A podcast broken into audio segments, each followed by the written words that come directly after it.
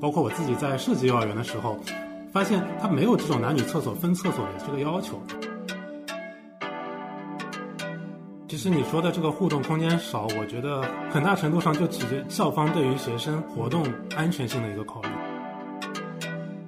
这个学校非常有名，在我们业内也是作为一个非常优秀的案例。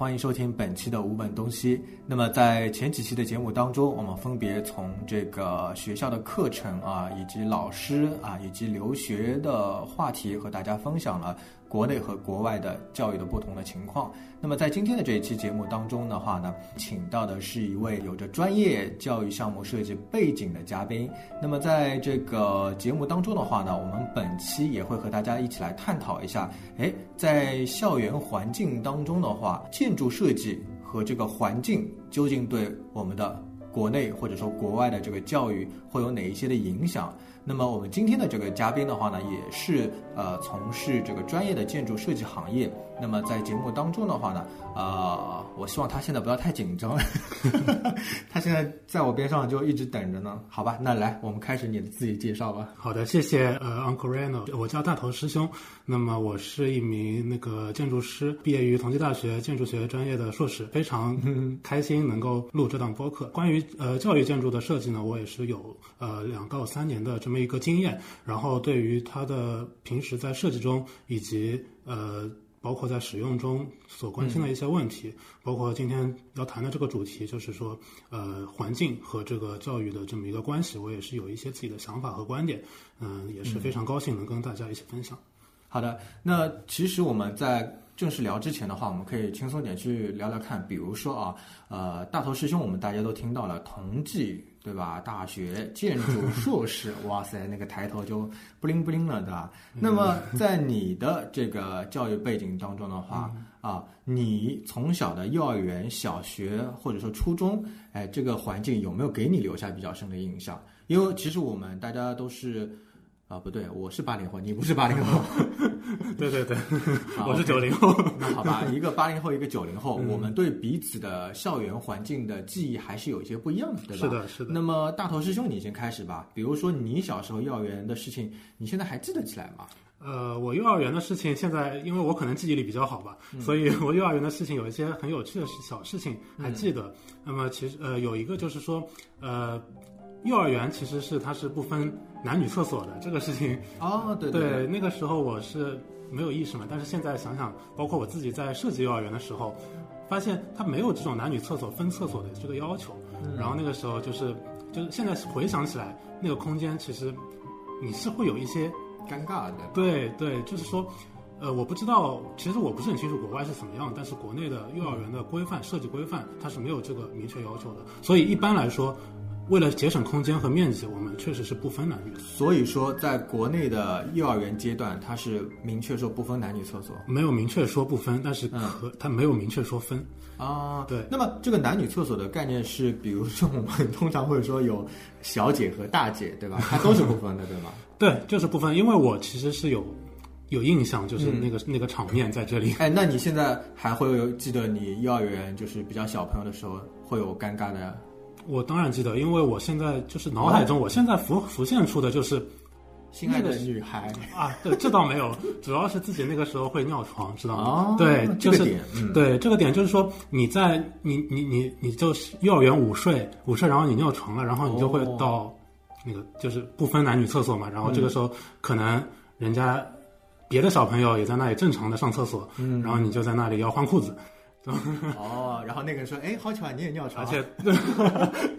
这个我倒没有碰到过，但是可能会有一些，当然男的也还好，但是有些女小女孩也在旁边，所以这个这个场面其实一度非常尴尬了。嗯，就是当然，这个就是我我现在现在回想起来特别不好的一个一个点。嗯，那我我来插一句啊，就是其实现在在国内一些好的这个双语学校啊，还不说国际学校，它的这个男女厕所已经是有这个分区分的。但是的话呢，它基本上是在这个三岁之前它可能不分，那么三岁之后的话，它可能就开始分了，就男女厕所会有分的。呃，但是公办学校，坦白来说，公办的幼儿园我其实也没去接触过多少，可能的话还是会不是太注重小朋友的隐私的这个话题。是的。但其实我们可以知道，像现在的话，很多的孩子他接触各种信息很快，他们已经很早会比较早的有这种意识，对吧？对。就至少会有一些害羞那种情况。对，不光是害羞吧，我觉得有的，比如说有的小男孩比较调皮的，或者怎么样，会在厕所里面去开玩笑，或者什么，这个对别的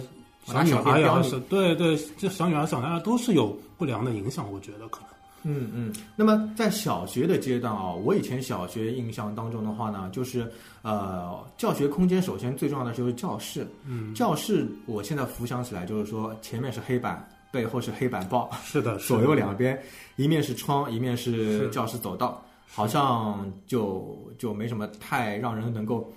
很其实，其实你说的这个是对的，因为到现在为止，不光是你小时候，我小时候，还有现在的零零后的小时候，他们的学校肯定是一样的，就是你说的这样，前后两个黑板，然后当中是行列式的课桌。嗯，呃，那么其实我们这个记忆的话是相通的，但是就是说，呃，更多的空间上的变化可能出现在教室以外的空间。嗯，就是比如说，呃。我对于我自己的小学和中学，嗯，其他一些有趣的空间，我的记忆就是在不，并不在教室里面，都是在都是在走廊上。比如说我的小学是有一个比较宽的走廊，有非常良好的采光，嗯，然后它的采光窗非常大，然后我们就我们的我和我的小兄弟都喜欢在这个窗下面进行活动，嗯，就是因为它的采光又好，又能看风景，然后又能在这里面有吹吹风啊，或者聊聊天啊，或者怎么样，就是在这里是一个很好的场所。所以说，对于孩子来说，宽广的空间啊，光照充足，以及空气的流通，对，都是他们更乐于去发生一些互动的。没错，没错，是这样的，就是这几个点，就是良好的采光通风，嗯，还有一个比较有一定尺度空间的一个一个一个场所，这个是比较重要的。然后，包括我中学里面有一个有有有好几栋楼嘛，然后楼之间有呃空间的连廊。那么这个连廊连廊空间，它虽然是一个交通的联系空间，但是呃，你你在当你在上面可以进行一些打闹啊、奔跑啊，或者是非常自由的交谈啊，可以无拘无束，没有老师经过，你可以在上面聊任何你所想聊的东西。嗯，是，所以说我觉得这种场所是非常好的。所以我们刚才说到了一个呃教室以外的一些空间，对吧？对。那教室以外空间，我能想到的是，比如说呃音乐教室啦，或者说体操教室这些。那么在这些的这个空间的运用当中呢，在这些空间运用当中的话呢，就是这个空间对孩子的。这些教育啊，教学会有些什么影响呢？呃，你说的这个教室，其实在这建筑设计的那个范畴里面，是已经区别于你刚刚说的那个普通教室了。嗯，它这个东西呢是叫专业教室。嗯，那么专业教室是有专业教室的那个布置的，因为它一般来说不会和普通教室呃放在一起。嗯，那可能甚至可以，甚至可能会在另外一栋楼里面进行布置。哦，对对，因为可能会，比如说音乐教室，它会对普通教室的。呃，那个正常的教学进有有一定的噪声的干扰，所以他要避免这种干扰，所以音乐教室啊之类的，一般都是放在外面的。哦，所以你这样说的话，我想到在大学里面，其实那种大剧院、大剧场可能是专门的一栋楼里面。对对，就是差不多的意思。包括化学教室、物理教室，物理教室还好，化学教室它是有一定的危险品的。嗯，所以为了防止有一些意外，所以它会也是跟普通教室布置在。比较比较长的一个间距，万一有泄漏跟爆炸，对对对对，是这样的，因为它每化学教室它是有排风的系统的，你不管怎么说，它总总归是有挥发物出来的，对吧？嗯。那如果说在这个呃小学或者说中学、大学这样子看来的话，其实呃这个教学空间对孩子的这个讲究还是蛮大的，对吧？是的。那么如果说从你专业的这个建议上面来说的话，你觉得哪几点来说对于这个教学呃呃非常有影响？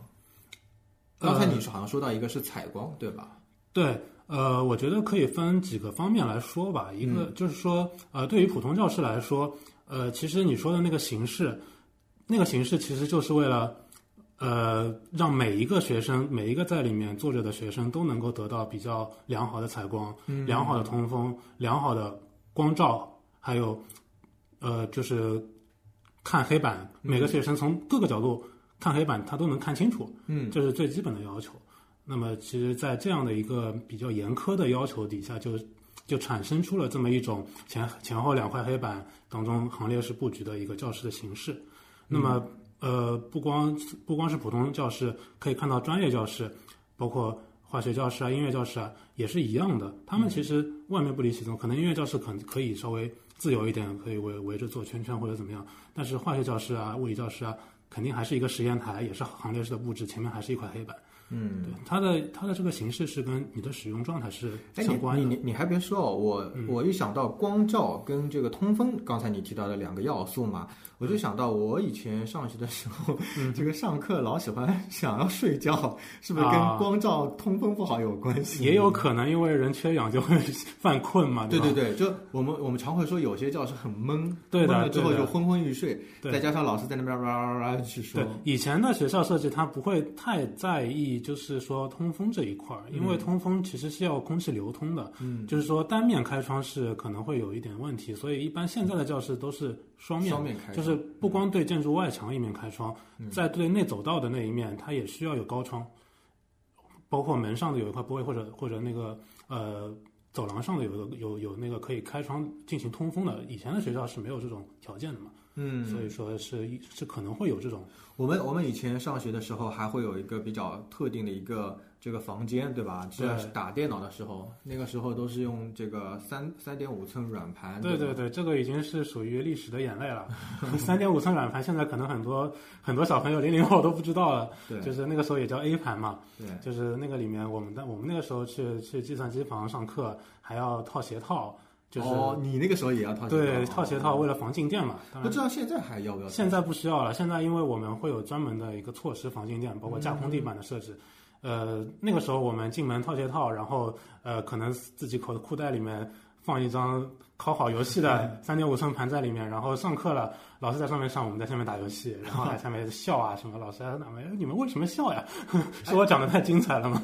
那个那个时候三点五寸盘也能够打超级玛丽啊，那个超级玛丽就是最最最最那八个。八 bit 的那种哎像，素。对对对对，就是非常简单的那种超级玛丽。嗯然后其实我们后来才知道，老师其实在上面他是有监控，每台电脑他都有监控的，他是知道你们在干嘛的，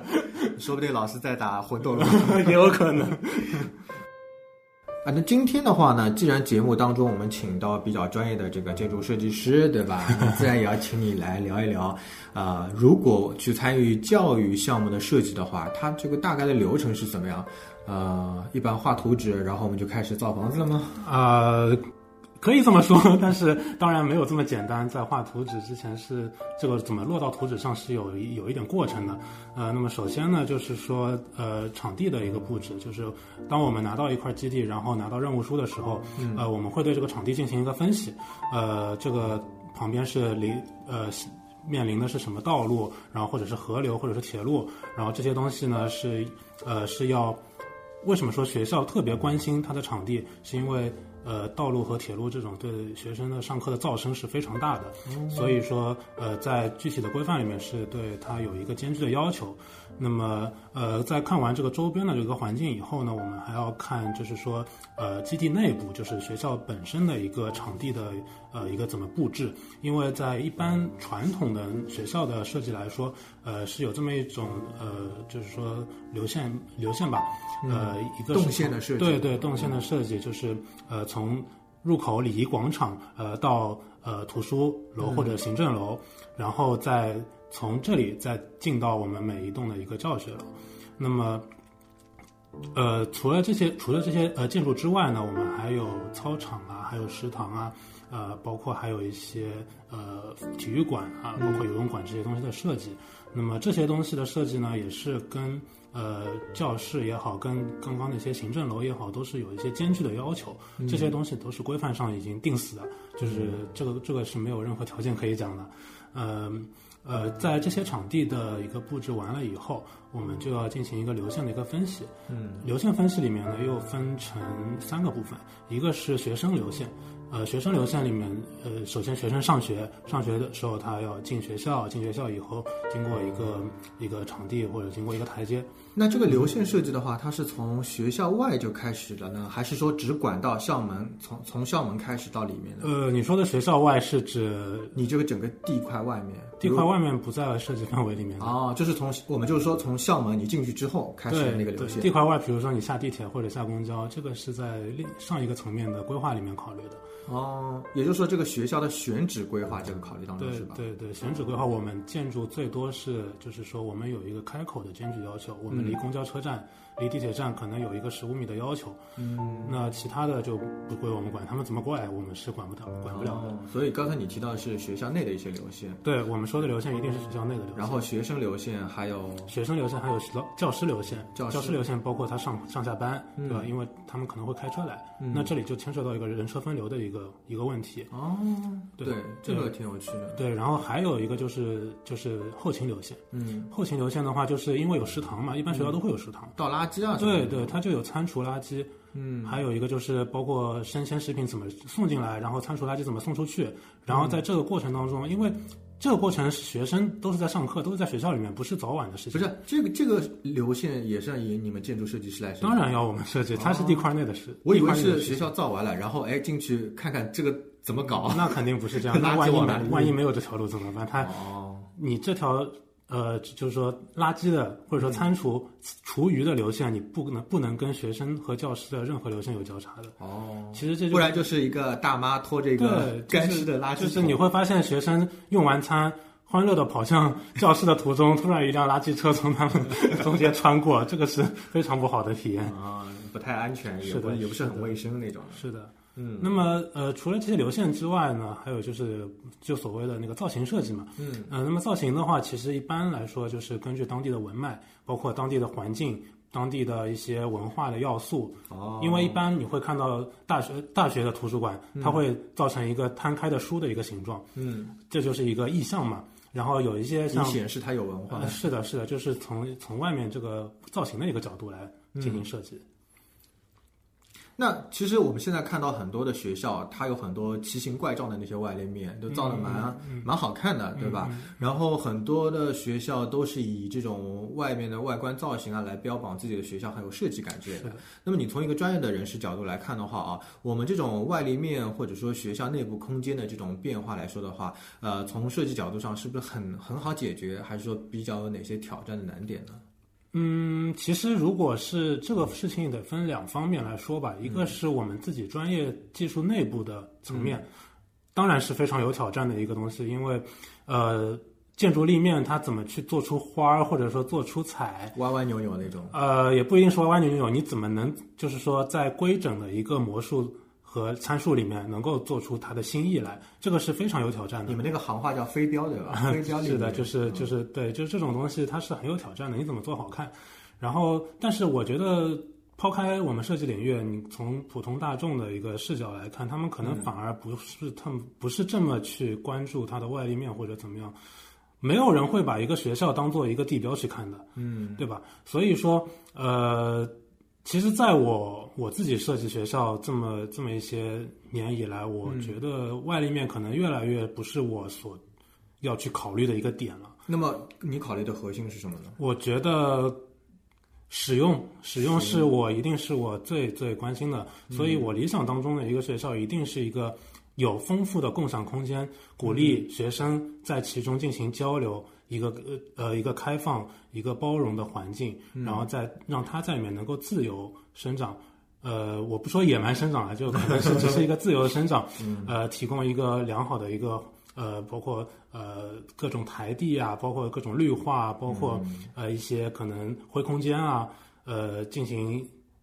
不同的形式的交流的一个空间，这个是我非常去追求的，嗯，就所谓的空间效果。我我觉得，如果是因为我是家长嘛，嗯我从家长角度说，我第一担心孩子不要摔倒，啊是的，就是说这个校园空间的话，安全是第一要位。对，然后其次的话，刚才你说到的采光跟通风也挺重要的。那么第三个点的话，就像你刚才说的，他们能够有一个呃自由的这个放飞自我的一个空间啊。其实小朋友和小朋友之间的一些交流啊，这个社交也挺重要的这一块。对的，而且我们现在国内或者说呃一些学校来说的话，可能更注重这个学习啊这方面的东西，但是这个比较能够互动的一些空间还比较少一点。其实你说的这个互动空间少，我觉得很大程度上就起着校方对于学生活动安全性的一个考虑，哦，就是说这个东西有一个怕出事情。对，有一个分寸的一个一个一个程度在里面，就是包括我们看很多国外的一个好一些好的学校，它会有一些比较比较丰富的空间，比如说很很高的一面攀岩墙啊，或者说是呃比较比较大的一些场地，然后又凹凹凸凸上上上下下，有台阶又呃有很多的那种。那在国内可能很多校方他不愿意这样子，不说校方了，校方可能呃可能觉得家长也不愿意这样子。没事，你又不是教育 行业的，你是建筑设计行业的。是的，是的，就是就是可，所以说我们在和甲方接触的过程当中，嗯，我们也会觉得他们其实并不愿意去啊，去求突突破，对他们还是求稳为主。嗯，不然的话出了事情谁也担待不起来。是他们也他们也觉得很很难去，嗯，当然可能我觉得他们的初衷也是想要能够怎么怎么样，但是呃，迫于各种的环境压力啊或者怎么样，他可能没有太多的发挥的空间是。的，嗯，然后我就想到，其实国内的话有一些学校，我我去过一些学校和一些幼儿园，挺有意思的。嗯，就是我发现他们的设计的初衷和后面的实际使用不一样。就像你刚才说，你比较注重空间的使用嘛。对，举个例子啊，比如说有些学校它设置了一个很漂亮的一个滑滑梯，啊，他发现真的学生要去使用的时候，第一，很多学生要挤上去用，就很危险了，嗯对吧？嗯如果你这个滑滑梯是很开放式的，我是指那种不是能够把你人全包在里面的，啊有些滑滑梯甚至于是说你孩子身体是半露在外面，甚至露了很多的啊对，那么它就会有各种花式的安全隐患。是那，甚至说有一些这种亲子餐厅吧，对吧？它用一些钢结构的这种滑滑梯，嗯，你看上去是很好看，拍出来照片很很 ins 风，对吧？但是的其实孩子去滑的时候，你这个脑袋咣一摔的话就，有很多问题你是根本料想不到的，就是对就是会出问题。对，所以说一切都是从保守角度去考虑。对对，所以你比如说像滑滑梯这种，可能我想到是说，比如说塑料的一些材质啊，还有它的这个圆角的处理，对吧？它的包边，对吧？有些滑滑梯它可能用木头做的，它很好看，对。但是的话呢，它那个呃，有有有一个学校，它有个滑滑梯是。就冲下去之后有一个斜坡，有有一个坡，嗯，然后的话呢，这个就很容易出事情。然后它的这个扶手的话又很尖尖锐，因为啊，看上去照片看上去很工业风、很漂亮那种，但就是各种不行。后来导致这个学校的这个滑滑梯就用了没多久就被封起来了。然后就是家长接待的时候，可能给大家秀一下。其实小孩子平时根本享受不到这个滑滑梯。所以其实国内很多创新，其实你说在学校里面弄个滑滑梯，其实也算是一种创新，对吧？嗯它虽然不算空间上的创新，但其实校长肯定是心里面是有一些理想的，嗯，但是可能但是可能就是说现实嘛，现实给他上了一课嘛，对吧？对。就是这个也是国内整个学校设计当中是没有办法的事情。哎，我们说到这个公共空间，我还想到现在的学校好像还蛮注重这个绿植这一块东西，对吧？对对，因为一方面是就是说规范上对于学校建筑，包括呃小孩儿使用的，包括幼儿园啊、学校啊，它都有一定的绿化的要求，它是不是有一种说法，你只要是学校，你一定要给我造到多少的有百分之三十五，百分之三十对百分之三十五的绿地绿地率的要求，嗯。就是这些绿地率还不能算 不能算屋顶花园，啊，就一定是在地上嗯进行那个百分，就这个场地里面有百分之三十五一定是绿化。嗯，那有没有情况说你之前接触的项目，因为这个项目面积比较有限，把一个绿地砍掉了？嗯，那可能是不行的，因为因为所有项目都是必须要满足的。他有没有说，哎呀，我要百分之三十五，好，那我给你分开，这里插一棵树，那里插一棵树，但他不是说给你聚合起来有那么多呃，这样做其实对建筑设计本身来说不是很有利，因为它哦对于场这个地地基啊，包括这个地下室啊，上面还有个覆土的要求，这个是不大。那你说到绿化的话，我想到操场的话，肯定就是绿化最多的了那种操场不能算绿化的。啊，操场不算绿化对的，对的，哦，绿地操场上的草皮那个绿草也不能算吗？不能算。嗯，哎，我我想到现在有一些学校，它用的那个草皮都是假的绿草，就是说，你说操场上绿化这个东西，其实它这里面有一个灰色地带，就是说，在一定条件 下，在在一定条件下你是可以算，但是这个要看当地规划部门的一个许可，就是说你我们的方案都是要报规划局的嘛，所以如果他觉得可以算，那就可以算。但是一般来说，能条件能够允许不要算，还是就不要算了。嗯就一般是这样子的。那你比如说作为建筑设计师，设计教育类项目的话，有哪些会碰到这个呃比较挑战，或者说让你觉得很很很难去推进的一些事情呢？因为学校对你来说是甲方，对吧？是的，那么除了这个甲方爸爸之外，还有哪些爸爸们 那当然就是规划局和政府爸爸们。啊？规划局、政府，对，嗯，那是不是还有消防局啊这种之类的？啊，对，这他他们都包含在那些、啊那些里面了。因为就是说，其实我们的呃这个这个就是难点的来源，一方面是呃各种规范的束缚，它对于推进我们的设计其实是有一定限制作用的。那么一方面呢，就是说呃就是校方你刚刚说的这个呃使用方，因为校方它对于他们是他们不是建筑设计专业领域的，所以他们不会去管那些规范是怎么说的。嗯，他们一定是以自己使用第一位。那有时候我们说这个东西，呃，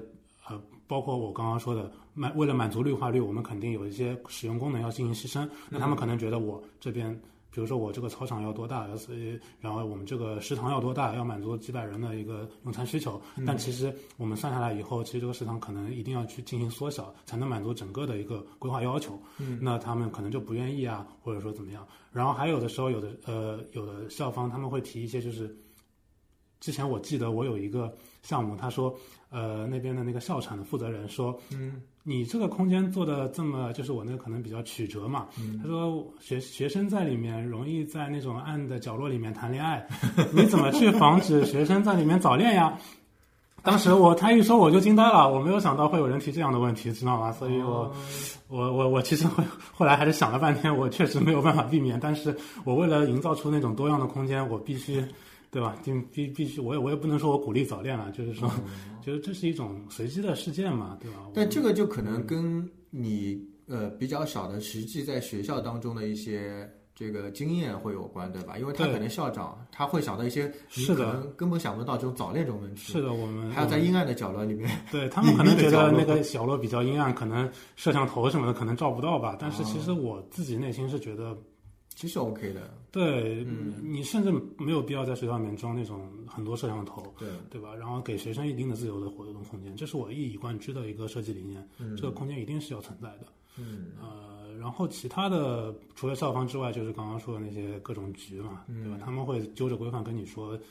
很多这个那个的。那哦，这个也理解，他们会从自己的这个角度和立场去看什么能做，什么不能做，建筑师其实就是有一句话嘛，就是吊戴着镣铐跳舞。嗯这些规规范啊，包括政府啊，包括使用方、业主，他们都是缠着你的镣铐。嗯，那你在这么多的限制条件，甚至他们可能互相之间是矛盾的，你怎么在里面进行协调，然后最后产生出这么一个还还算可以过得去的一个成果？那这这就是建筑师价值所在。嗯，可以理解啊。我觉得作为这个教育行业从业人员的话，嗯我也觉得很多地方也是戴着镣铐跳舞。是的，是比如说我们做新媒体方面推广的话，嗯也是要有很多的呃红线啊或者底线啊，啊不能去说，也有的。是的。当然，你这你说的甲方爸爸可能是学校啊，我们可能呢就是这教育局啊啊 之类的那种。大家都有甲方，大家都是乙方，是吧？不过教育局可能也有他的什么什么爸爸之类的。对对对，是的。嗯，总而言之，大家都是希望能够往一个好的方向去。对，那是肯定，最后肯定是要大家各方能够得出一个满意的结果。对，对，所以就是也蛮辛苦各方面来去做这些协调是的嘛。对，哎，那你如果作为一个这个教育项目这个设计方面的一些工作人员啊，嗯呃，你理想当中的学校环境是怎么样子？你刚才说到了一点，就是呃，有充充分的这个交互、这个交流的空间，对吧？是的，呃，那我其实还有这个可以有早，其实我现在角落，其实我现在作为一个设计师，或者说对学校教育有一些设计经验的人来去想象学校空间，一定是我觉得其实是有一些局限了。呃，因为我我我可能更加去注重，我刚刚一直在强调空间，包括各种灵活的呃交流空间也好，呃灵呃各种呃不同标高、不同台地之间的绿化空间，包括呃园林化的一个校园空间。就是这种东西其实已经是有一些局限在我自己的专业领域里面了。嗯那么我这些东西说出来的时候，可能很多学校的管理者啊或者老师啊，他们其实并不认可。包括刚刚那个跟我说的那个人，他可能那个领导，他可能会觉得我就是要有一个非常规矩的、非常呃守守序、守秩序的一个、一个这么一个校园空间。他们可能是是是是把这种安全和秩序放在第一位的。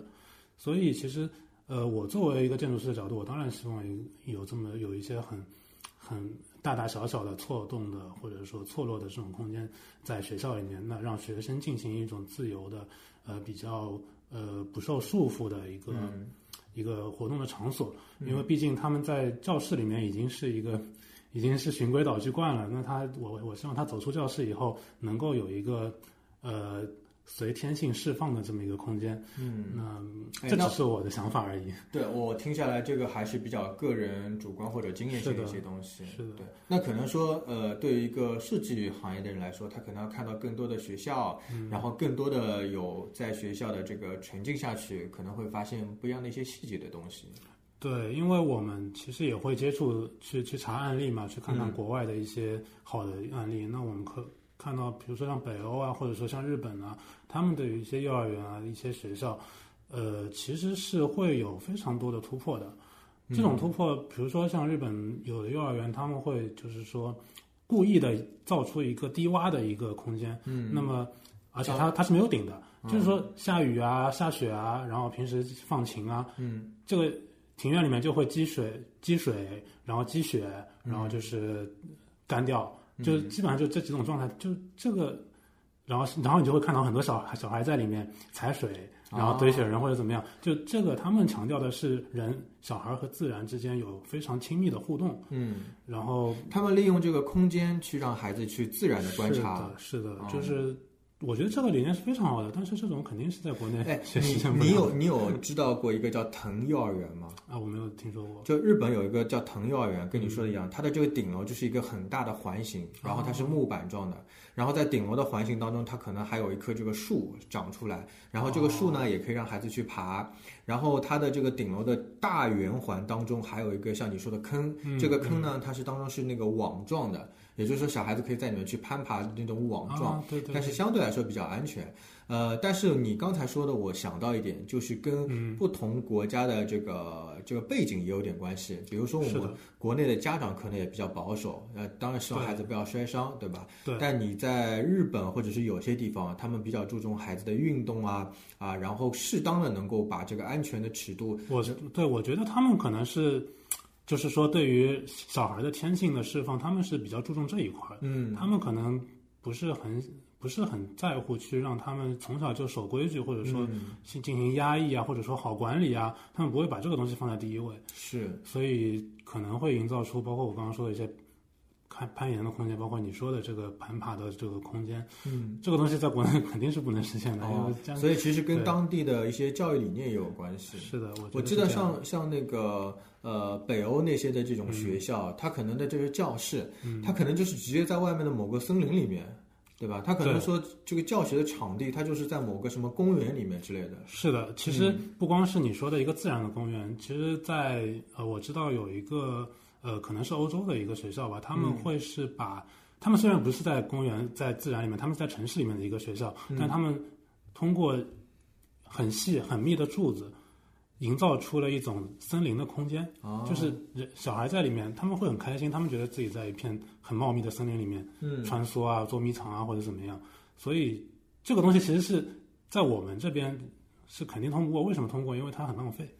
这些柱子它不是没有任何结构作用。不实用。对对，就是你在方案阶段就会被自己的项目项目经理给给哦给枪毙掉，就是没有办法的。嗯你想营造出这种空间也没有也没有任何可能。嗯，哎，那你印象当中经历到现在的话，呃，有没有国内比较好的这个学校，或者说呃幼儿园啊什么的，他们这个设计让你觉得哎还不错的那种？呃，我可以，我我因为也是查了一些查了一些资料嘛，那么就是呃，上海这边其实是在青浦，因为在前一前几年呢，它是有呃请到一些比较比较好的一些建筑师嗯一些个人事务所，嗯呃，进行一些城市的设计。那包括呃很著名的就是一个夏雨幼儿园，它是由呃大舍的柳一春进行设计的。呃，它是通过一些就它它就是颠覆了以往幼儿园那种横平竖直的那种场地布置，它通过一条曲线把场地进行一个联系起来，然后它对外的界面也是非常五彩缤纷的，就是它把所有的一些呃那个呃幼儿园的和班教室的体块，嗯，刷成不同的颜色，红黄蓝绿，然后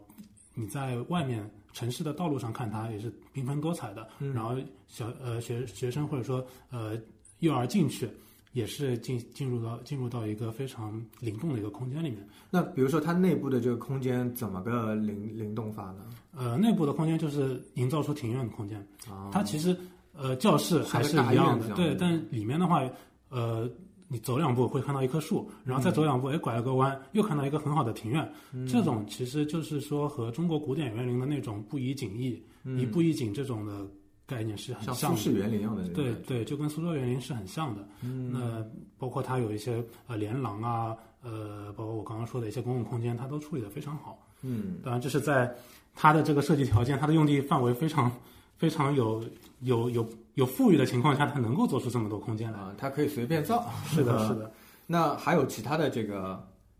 呃，那还有在嘉定，嘉定新城，呃，那边有造过一个比较好的一个幼儿园，也是一个幼儿园吧。那它是呃，也是它它其实是一个外立面的一个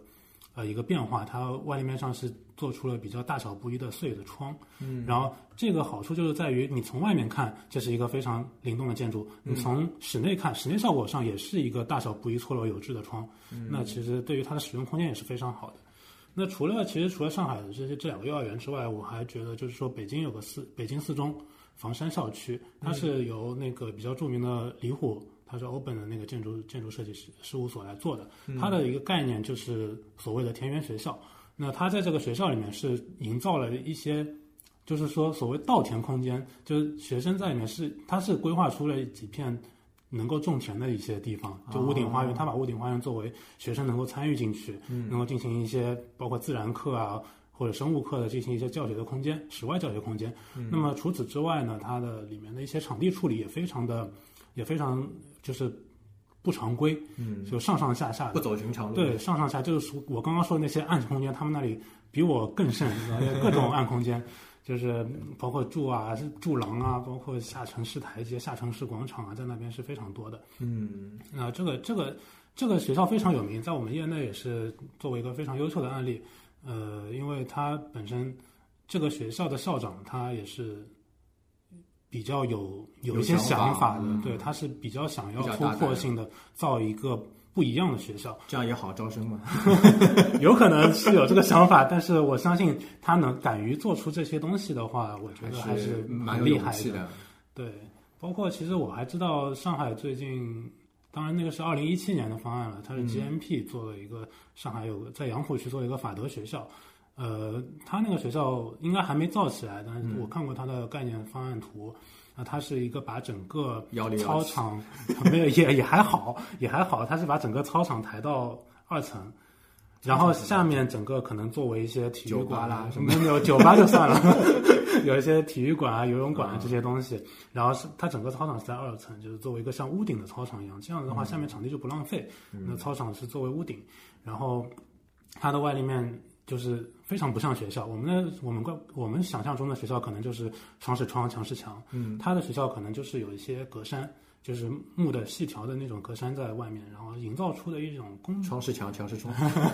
就是就是比较模糊的边界。嗯，嗯，所以我总的听下听下来，就是现在的这个学校呢，第一，它是要尽可能的往自然空间的去拓展；是的，第二，也比较注重这个学生的这个使用。对啊，然后第三的话呢，就是还是能够呃有一些学校去敢于尝试和这个突破的，对吧？是啊，我插个题外话，深圳有一个学校叫汇同，你听到过吗？呃，好像好像有听到过。深圳那个汇同的学校就是请那个 Piano Lenzo 的一个嗯。著名建筑设计师来做的，对对对。然后他的那个风格就是用很大的一些呃玻璃啊、嗯。透明的啊那种材呃这种设计手法啊，然后的话让光照能够充分的引入嗯。啊，总的来说好像也是差不多一个概念，就是室内空间和室外空间能够融合这样子的。是的，就是其实对于室内空间，就是可能呃很多很多关心学校建筑的人，嗯他们觉得创新的点可能在教室里面，然后可能对教室里面的行列化的这么一种布置可能不是特别满意，或者说觉得这种太死板、太教条。嗯，但其实呃这种的布置形式在目前当下无法改变的情况下，嗯我们建筑师或者说我们这种塑造空间的人怎么去进行突破？那其实我们的点就是在室外，就是在嗯教室以外的地方。嗯，呃，因为因为其实我其实教室再怎么样，就教学的空间，是在教学空间之外去做一些是的，嗯就是不同的东西，因为因为其实现在新建学校的硬件条件相比我们那个时候已经是好很多。好非常多了，包括。呃，我们那个时候，其实我小时候还有那种幻灯片，你知道吗？就是 就突然从从那个前面讲台里面掏出一个很大的一个灯，然后有一张张片子放，哦，对对对对对对，那个东西我还记得很有意思的。然后，但是其实现在都是有电脑啊，有投影啊，嗯。对吧？然后这些东西其实现在呢，他们那种叫 ICT 什么信息中心，对吧？然后都是那种 Mac 机啊，苹果电脑很高级。嗯是的，嗯，就是这些东西其实其实而而而且我发现嗯他们现在这种 ICT 的信息中心是把这个苹果电脑、计算机的东西和这个图书馆嗯这两个功能连在一起了。不然以前我们机房就是机房，对吧？啊你说的套鞋套进去对的那种它是完全是打通式。现在完全信息化了。对，完全打通式。而且我知道，像上海的这个诺达安达双语学校，嗯他们在这个 B 一、B 二层会有很专业的这个音乐的音响的设施啊，他们的这个设施是已经是。呃，专业级的了啊，他们是专业演出级的了。它那个空间你走进去之后，嗯整个墙是那个隔音海绵，有隔音棉的，哦有专业的这个录音棚，对吧？然后比如说像这个呃上海这样上海的这个协和双语学校，嗯，然后它这个学校的话呢，在占地面积不大的情况下，它在 B 一层里面学校还有个游泳池，对吧？像这种的话呢，其实呃就可以看出来，学校的话，它在面积有限的情况下，它也能够考虑到更多充分的让学生去用到的一些空间。，对，其实你刚刚说的都是一些硬件设施的一个进步。嗯，那这个就是说，这个这些东西是完全能够体现到学生的日常使用当中去的，但是这些恰恰不是我们建筑师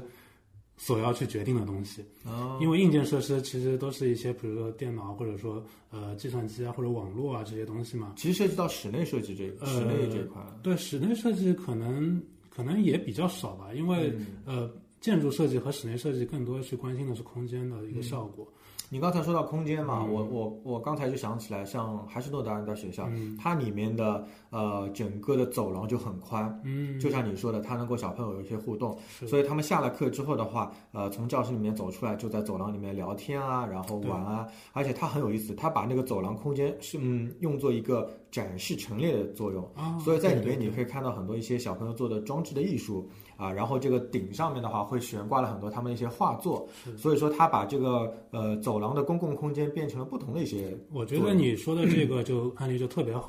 因为我们平时也会在在想嘛，怎么去把这个走廊空间，嗯因为走廊一般都是用来去交通和通行的，对那这个空间其实所谓的死空间就是这个意思。嗯那我们怎么把它去进行活化？就是当他走出教室的时候，不是为了通行，而是进入了一个另一个空间，嗯，另一个比如说展示啊，或者交流啊。淋车啊，爆米花。那那学生肯定开心死了，是吧？哎，那你也可以放几个餐桌、休闲长椅啊，一般可以。放一些交流的圆桌之类的在这里，或者沙发或者怎么样。对对对，或者说长椅、长凳啊之类的。是的，是的，就是会会有一些激发一些交流的东西。对那我觉得建筑师在其中的一些作用，其实就是激发一些活动。对，我跟我跟你说一个软装的一个区划，嗯就是嗯、呃那个那个校长就看到小学年级，他的整个教室的话就是灰灰的，颜色都是一样的。嗯，然后他就呃下令，就是把这个每个教室的门框都是颜色都改掉，改成五彩缤纷的，哦包括走廊的这个地面的颜色全都刷掉，就变不一样了。对吧？因为一般我们说到走廊，那么地板就是灰色咯，对吧？或者说这种黑色的这种东西，但他就把它变得比较五彩缤纷。对，这个就是传统的学校一般不会太在意那些东西，就是说，嗯确实，就是所谓的几个面嘛，人在里面是直接体现的体或者说体验的几个面，就是嗯墙壁、天花板和地板。嗯那么有的现在很多学校就内装上会去考虑，比如说呃分区嘛，比如这个区用绿色，那个区用红色，再一个区用黄色，就分高低年级嘛。呃，你就说到，我感觉想到谷歌的他们办公 室，那个真的是超赞，各种对。然后有的像把地板刷成那种跑道啊，或者说刷成什么样的颜色，都是有这种嗯想法的。哎，我我又想到一个题外话，很有意思。就之前我在做建筑编辑的时候呢，我发现就像谷歌他们这些公司啊，他们会到当地的大学去做孵化，然后他们孵化的方式也很牛逼，直接把谷歌的一个办公室或者说一个项目组。啪丢到那个学校，比如说举个例子，你美国的什么一个大学，然后的话呢，划出一个呃，比如说剧剧场或者说体育场，然后我就把我的办公室的员工和我的一部分的业务的项目搬到这个学校里面，他直接在学校和这个大学进行一个孵化，零距离接触，真的是零距离接触。这样子的话，你大学的话，一个整个一个社区的一个空间就完全就就不一样了，它会有更多的可能性跟拓展性。对，没错，就是其实。很多时候，我们做了很多东西，然后最后发现，其实最后决定定义这个空间的还是使用方。对，就是。而且在国外的话，呃，就是我可以分享一下他们的一些大学的话。它是很开阔，是像一个社区一样的。我们现在想到一个大学，可能就是四面都是封起来了。但是他们真的是就是说没有说一个很墙壁，他把边界给模糊了。对，甚至于说这个大学里面是住人的，是的啊，所以它就真正的是成为一个社区一样的一个概念。所以为什么就是说我们看这个《哈利波特》里面，它会有这个呃学院制，对吧？你是什么学院，你是什么学院？对。所以它这个学院制的分派的话，它真的是一大片的这个社区。这个也挺有意思的，我觉得以后的这种国内的大学啊，或许也能够有。其实你说的这个模糊边界或者去边界化的校园设计，跟现在比较先进的中小学的一个。建筑设计的一个理念是一样的啊，就是中学、小学它打通那种。呃，对，就是它可能不会打通，但是它的校园里面一定也是这种模糊化的，就是不要去太死的去定义一个空间，因为有时候建筑师，我刚刚说的建筑师想的东西不一定是现实中可以的，但你所要做的就是去最大化的去增加空间的可能性。嗯，就是你可能会觉得这个空间学生你在里面做什么都可以，这就这就这就比较足够了。呃，然后还有一个就是说，呃，大学校园为什么要模糊化边界？其实它还是也是想要激发学生的一个，就新的一个思想，或者说去呃增加他们的创新和创造力。嗯，那么其实这个方面在中小学阶段其实更应该去就所谓的解放天性。嗯，因为我们现在国内的学校，我们会发现很多学校，你刚刚说的有一些很优秀的案例，但其实那些优秀的案例其实屈指可数的，就大多数的学校还是。我们闭上眼睛就能想象出来它是什么样子，就所谓的千校一面。那其实这个东西呢，形式其实是来源于校方或者说整个家长对这个学校功能，他们其实是有一个定义的。他只希望自己的学生和孩子在这个学校里面能够好好的读书念书就完了。嗯，那么可能德智体美进行全面发展，对吧？但是这对于有一些呃天性上的一个释放，包括他们思想上和呃一些一些。各种想法、想象力这么一种塑造，可能并没有特别的在意，嗯，所以这就决定了我们的校园建筑的空间就是很死板，嗯，就可能就是一条走廊连连了几根教室，